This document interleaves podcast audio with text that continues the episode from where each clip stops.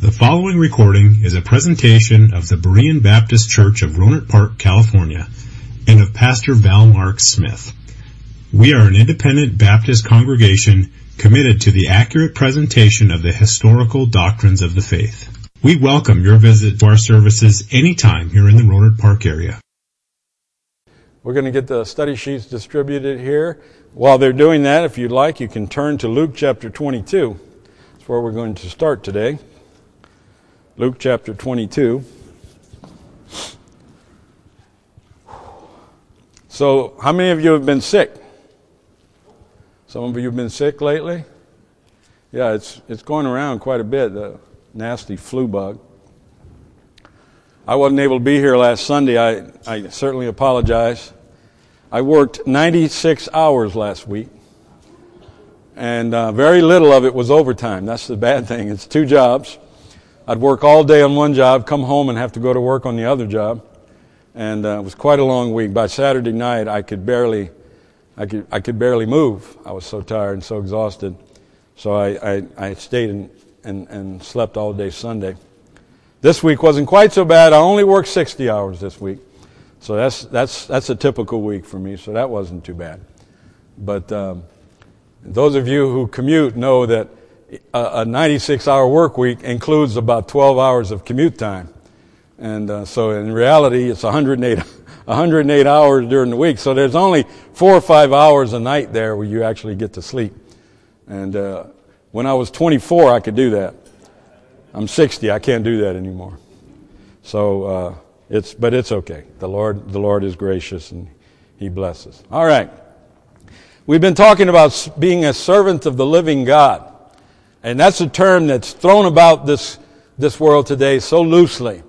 People say, yes, I'm a servant of the living God. But the question is, are we truly servants of the living God? And, and in order to answer that question, we must look at the many, many facets and attributes of being a servant of God. So far, we, we've talked about seven of those attributes. Um, I said, uh, firstly, that service uh, demands sacrifice. And if we are to be considered a servant of God, then we must, we must make sacrifices in our life uh, to, to avail ourselves to be a servant of God. I said, secondly, that service leads to suffering, and we need to prepare ourselves and understand. Jesus said, The world hates me, and it will hate you. And, and while uh, perhaps the world doesn't hate us quite as fervently as they hated the Lord, still the world is not favorable to believers. Um, we said, thirdly, that service will result in selflessness. Uh, leading the life of a servant makes you uh, more willing to do for others and, and, and, and helps you to consider the needs of others before you consider the needs of yourself. Uh, I said, fourthly, a servant of God is faithful. And a servant is one who you can depend on. Someone who's always there when needs to be there and, and, and dedicates themselves to the, to the service of Christ. I said uh, next that a servant of God is fearless. And we must not fear uh, this world. We must not fear the, the, the, the consequences of, of conducting our lives as faithful servants. We must be courageous and be willing to, to do all that needs to be done. Next, I said a servant of God is fervent. And that means he's, he's completely invested in his service, and he's, he's zealous about it. And uh, when people when people ask me why do you go to church on Sunday, I tell them because of the love of Christ. Jesus loves me, and I must demonstrate my love to him by my obedience to him and by my service to him. So we must be fervent. Uh, next, we said a servant of God maintains fellowship. And uh, as servants of Christ, we avoid those things in our life that would separate us from fellowship with Christ. Paul said, All things are lawful, but not all things are expedient.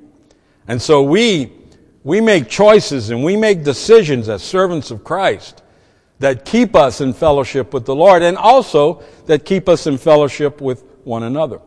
So those are the things we've discussed so far. Now today, I've got high hopes. I hope to get through 8, 9, 10, and 11 today. Now, those of you who have been in my classes know I rarely get to four points, but we're going to give it a shot here. We're going to do the best we can. So number eight on your study sheet is this. A servant of God is flexible. Flexible. now wait a minute. Before we go too far on that, oh, before we go any further, let's pray because we haven't prayed yet. Our Father, thank you for the grace that you give us and the mercy that you demonstrate. Help us, Lord, today to be faithful servants and dedicated servants. Teach us from your word, we pray. In Jesus' name, amen. Before I go any further, I, I want, I want to, I want to give you, a, I want to quantify this statement when I say a servant is flexible. I know that the scriptures teach us that we are to be steadfast, unmovable, that we are not to be blown about by every wind of doctrine. So I'm not talking about, when I say a servant of God is flexible, I'm not saying we're open to every interpretation of scripture. Okay? That's not what I'm saying. Um, and I, I'm going to try to explain what I'm saying here in a moment. Luke chapter 22, verse 41 and 42, we read, And he was withdrawn from them about a stone's cast, and kneeled down and prayed, saying, Father, if thou be willing, remove this cup from me.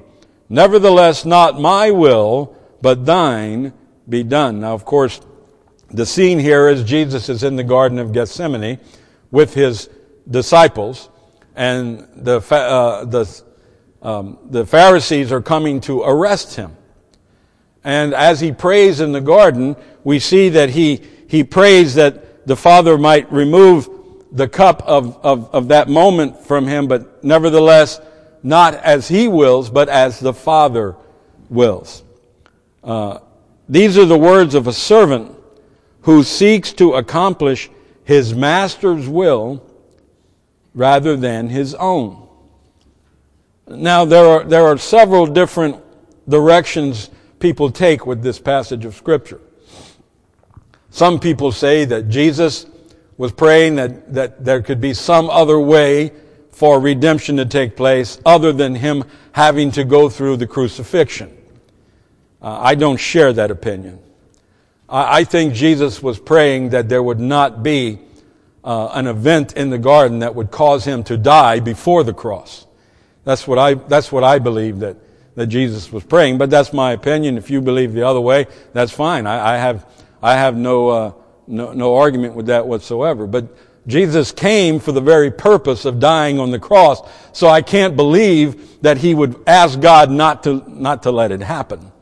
But I believe he was praying for an that there would not be an untimely death in the garden, uh, knowing Peter's actions.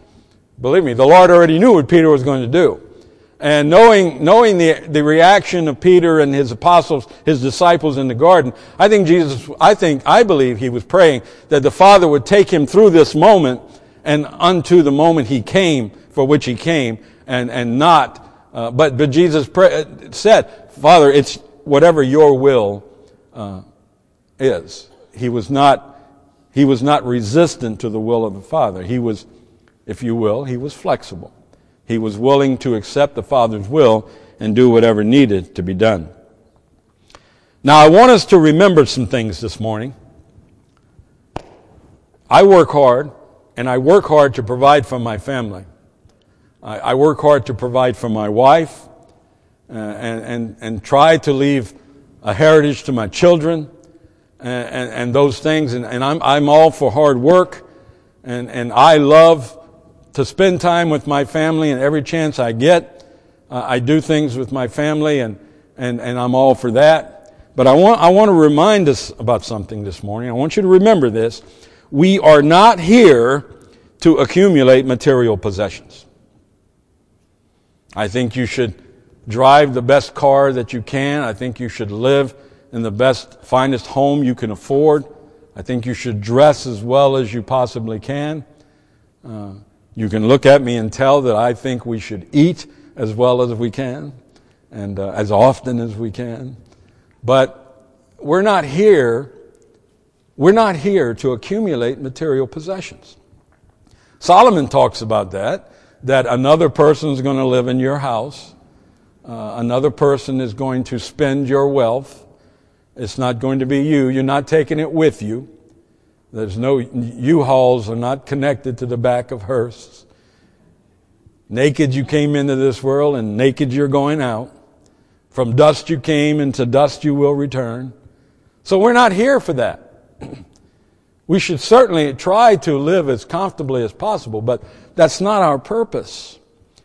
We are not here to amass authority or power. Some people live to be in control. They just, their whole life is dedicated to being the person in charge and, and, and to be the one that gets all the credit. But that's not why we're here. we're not here to acquire fame or, or renown. Matter of fact, we're to, we're to remain humble. We're to remain in the shadows and, and allow the, the nature and character of Christ to shine forth. We're not to bring attention to ourselves. We're to bring attention to the person of Jesus every day and in all things that we do. So why are we here? We are here to serve the living God. That's why you are here. You might not agree with me, but that's why you are here. You are here to glorify God. And everything you do, and everything you say, and everything you are, you are to glorify God. We are here to serve the living God. We are here to accomplish His will and not our own. God has a will for you. He has a will for your children. He has a will for our nation. He has a will for our church. It's not our will, it's His. And we are here to accomplish that will. So we must remember that. It's so important that we we have the right, the right priority in that. That, that God, now, now I'm not a, I'm not a fatalist and, and I'm not saying just walk out the door and after something happens say, boy, Lord, I'm glad that's over with. Okay, I'm not talking about being that way, but I am talking about understanding and realize that God is in control of everything I do. And He knows it. He already knows everything I will do. And He has already, He already has a will for all of that. But I am to focus my heart on serving and glorifying Him. The work of the local church can only be accomplished by the people of God. The work within our church is going to be done by whom? That's right. By, by me, by you, by the pastor, by the deacons. The work of the church is done by the people of God. But not all of those people will earn their living through the church. Wouldn't it be nice? Wouldn't it be nice if all of us could earn everything, could get everything we need through the local church, and money, food, clothes, all that, and all we did is come and serve the Lord? Wouldn't that be great? No, it wouldn't be. Because we'd get lazy we'd be lazy. So that's not a, that's not a perfect scenario. No, the, but, but, but yet, even though you don't punch a clock here at the church, we're still the ones responsible for the doing the work of the church. And, and it's you and I that have to accomplish this work. So this work is a work of sacrifice. It's a work of giving our time and our talents and our treasure to the Lord. Our service to the Lord should not revolve around our daily life, however. See, some people decide uh, how, how much they're going to serve the Lord by, by, by, the, by trying to fit the, the service to God into their life. And for most of those people over the years, what I've noticed is they never accomplish much service because their life is, is in the way. Rather, our daily life should revolve around our service to the Lord. Do you understand what I mean by that? Our life should be fashioned so that we serve God first and foremost, and then we do the other things later. Yet today, I, I so often hear believers who put their own agenda first, who put their own their own wills before the Lord's. When you call upon them to serve, they, well, I just don't have the time. I'm, I'm too busy to serve the Lord. Listen, if you're too busy to serve the Lord, then you're too busy. You need to shed some baggage. And you need to, you need to make time in your life. Uh, better yet, serve the Lord and then make time to, to live. But to serve the Lord first above everything else. We must take our example from Jesus in this.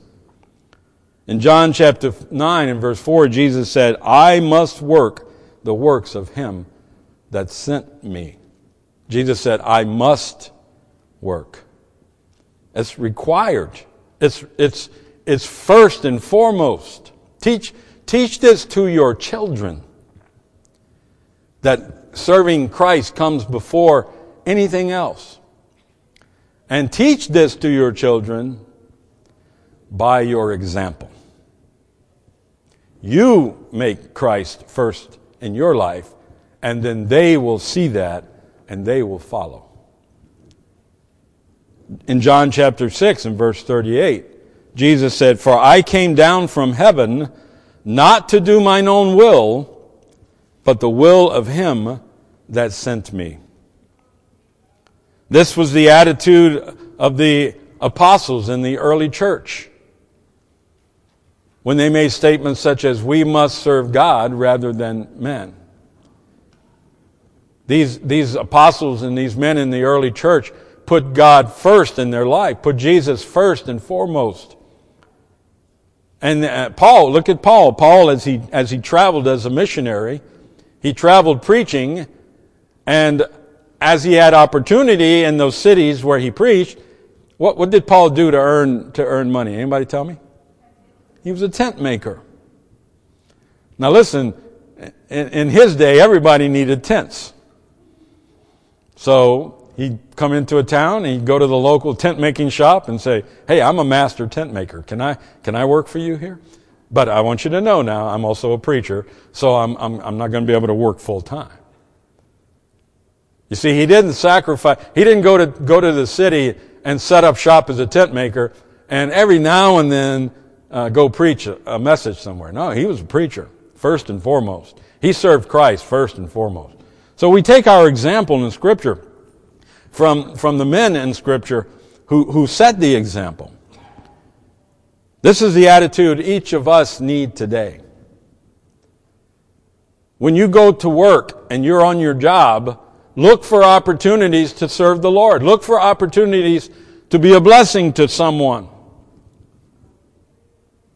We have a, where I work, we have a, a, a, dear, a dear lady whose husband has been diagnosed with cancer, and he's very seriously ill.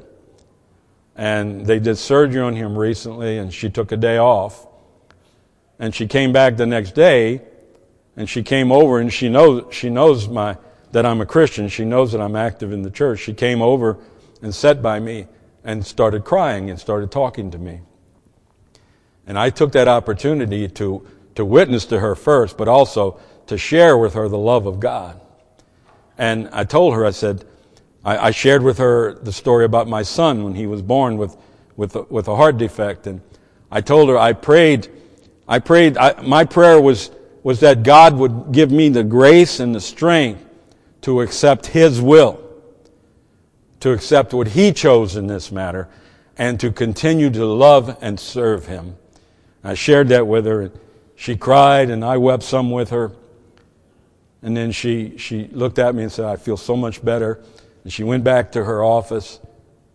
And she's, she's, she's still struggling, but she's doing, but that was an opportunity. Listen, I was at work. I wasn't here in the church, but we served the Lord at work. Amen? You look for those opportunities. You have Christ in the front of your mind, and everything you do is to accomplish, to glorify Him and to accomplish His will. So we, we serve Him and, and we must be flexible. We must, we must choose to put aside our will in order to fulfill God's will. So that's what I mean when I say a servant of God is flexible. We shouldn't be wavering. We should be firm upon Scripture and firm upon the doctrines of Christ. But we must be flexible in our own life flexible that we allow God to, to change our will to His. So a servant of God is flexible. Number nine, a servant of God is focused. Now this kind of goes along a little bit with what I was just talking about. But a servant of God is focused. We're in Luke. Let's go to chapter 9. Luke chapter 9.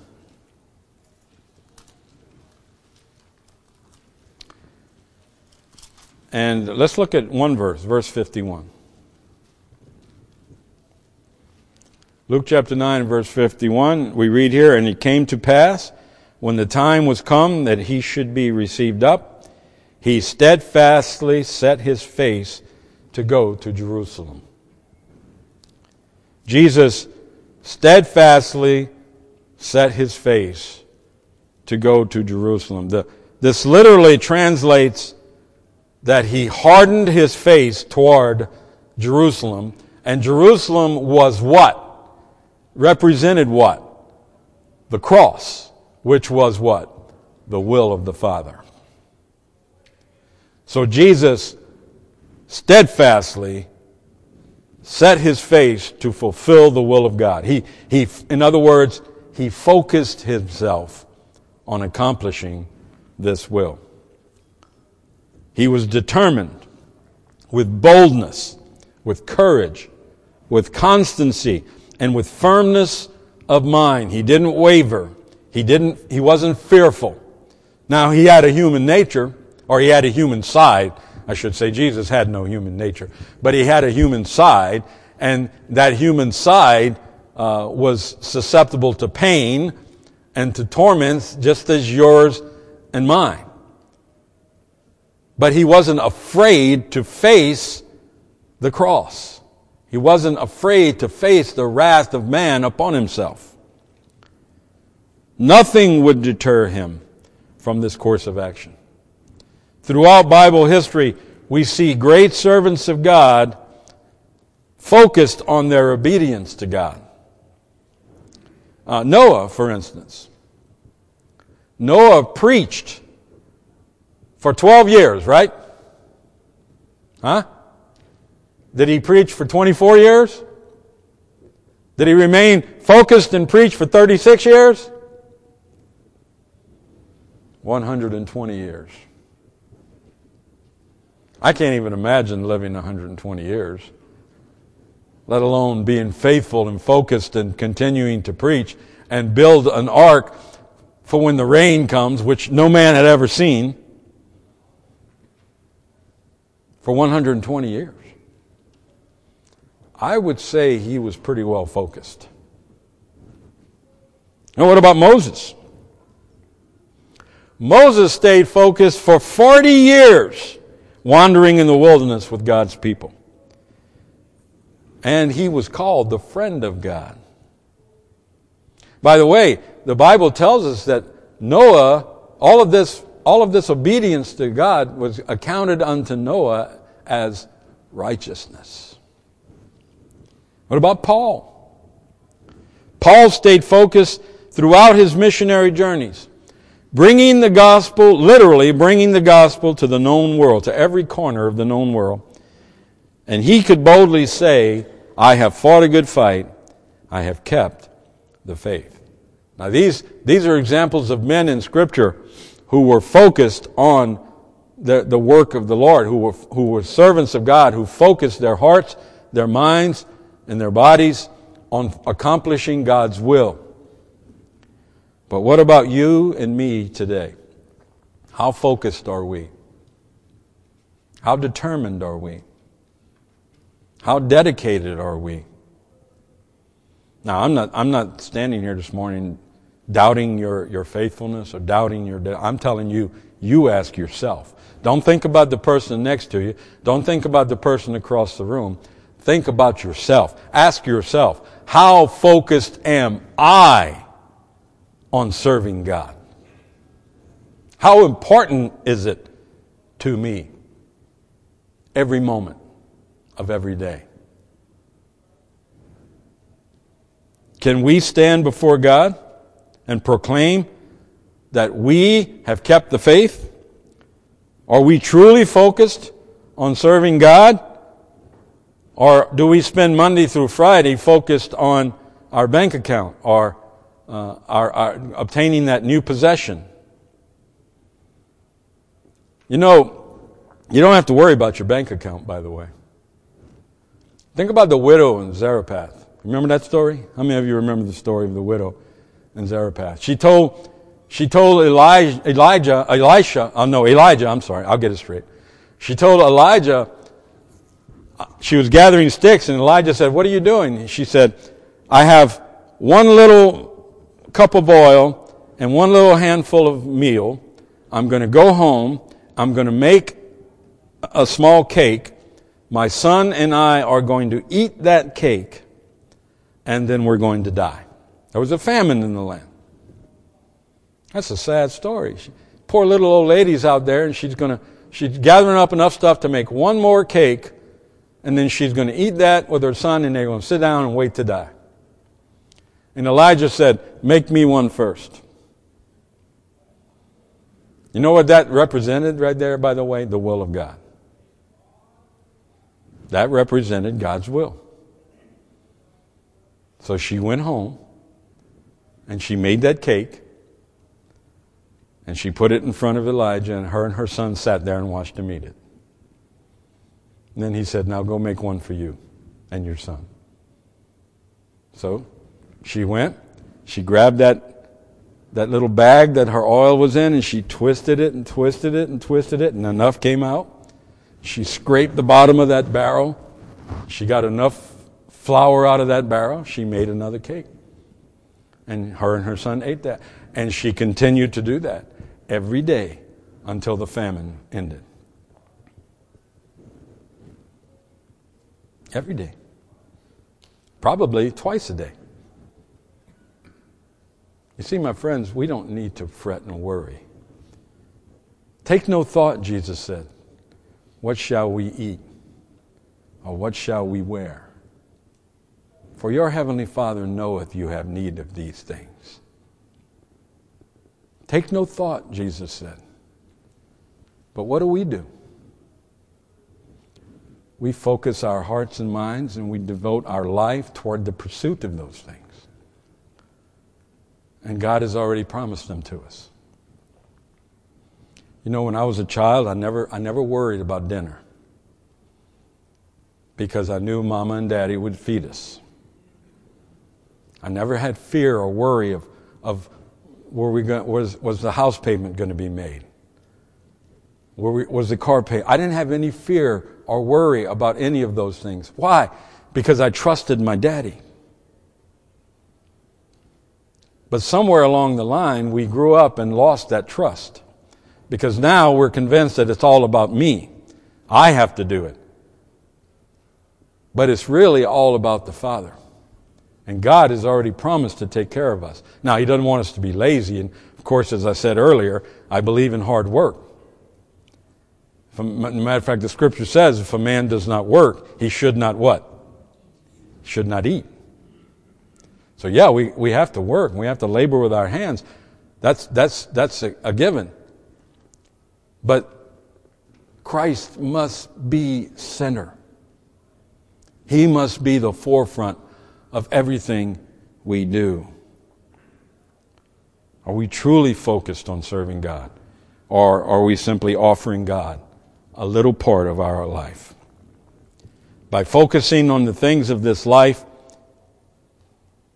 and forgetting about God from moment to moment.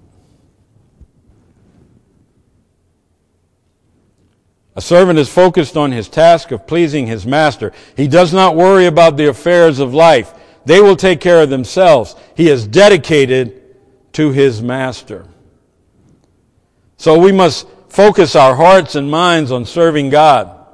Serve Him on your job. Serve Him in your school. Serve Him in your home. Serve Him at all times. But then I move on. I don't think I'm getting through all four this morning, but I'm going to try to get through number three at least. Number 10, actually. A servant of God is forgiving. The servant of God is forgiving. Ephesians 4:32 and be ye kind one to another tender-hearted forgiving one another even as God for Christ's sake hath forgiven you. We hear a lot of talk about compassion, tolerance, and forgiveness in this world today. But the truth is, this world is cruel and violent. So many today get on the television and speak about mankind being made up of kind men and women. Did you see that? Any of you see that commercial? If mankind was made up of kind men and women. Well, where are they? Hmm? Where are they? The truth is, sometimes, as God's children, we will suffer great hatred in the service of God. Consider the world's reaction to Stephen. In Acts chapter 7 and verse 54, right after Stephen preached, we read, When they heard these things, they were cut to the heart, and they gnashed on him with their teeth. They were so mad at what Stephen preached, they ran upon him, grabbed him, and started biting him. You imagine how mad you have to be at someone to bite them? You have to be pretty mad. But Stephen demonstrated the fruit of the Spirit by forgiveness. Even in that situation, he was forgiving. In verse 59, we read, And they stoned Stephen, calling upon God and saying, Lord Jesus, receive my spirit. And he kneeled down and cried with a loud voice, Lord, lay not this sin to their charge. And when he had said this, he fell asleep. I, I can't imagine that. But that's the heart of a servant of God. It's not a heart of pride. It's not a heart of selfishness. I've seen so many quit over the past 37 years because they were mistreated or underappreciated. But this type of reaction is evidence of a person seeking to promote themselves rather than accomplish the will of God. What did David say when Shimei was, was walking along the hillside as David left Jerusalem and throwing stones at, at David and, and shouting, Go up, thou bloody man? Well, David David's general said, You want me to go up there and cut off that dead dog's head? what did David say? Leave him alone. David said, Maybe God sent him here to trouble me today. See, David had some sins in his life he hadn't dealt with. And David is saying, Maybe this is the will of God. Just leave him alone. Now, Solomon, David's son, many years later, got vengeance upon Shimei for his father's sake. But David never took action against, against Shimei because David forgave him. And how much we harbor bitterness in our life against people unjustly because we should forgive each other as Jesus forgave us. And that's all that needs to be said about that. So, a servant of God, I'm, I'm going to stop there. A servant of God, he, a servant of God is flexible, he's focused, and he's forgiving, among, among many other things. And we're going to continue this study uh, in two weeks. So, thank you for being here this morning, and you are dismissed. Thank you for listening to this presentation of the Berean Baptist Church of Rohnert Park, California. If you would like further information about our church, please feel free to call us at area code 707-584-7275 or write to us at Berean Baptist Church, 6298 Country Club Drive, Rohnert Park, California, 94928. Additionally, you may visit us on the World Wide Web at www.bbaptist.org.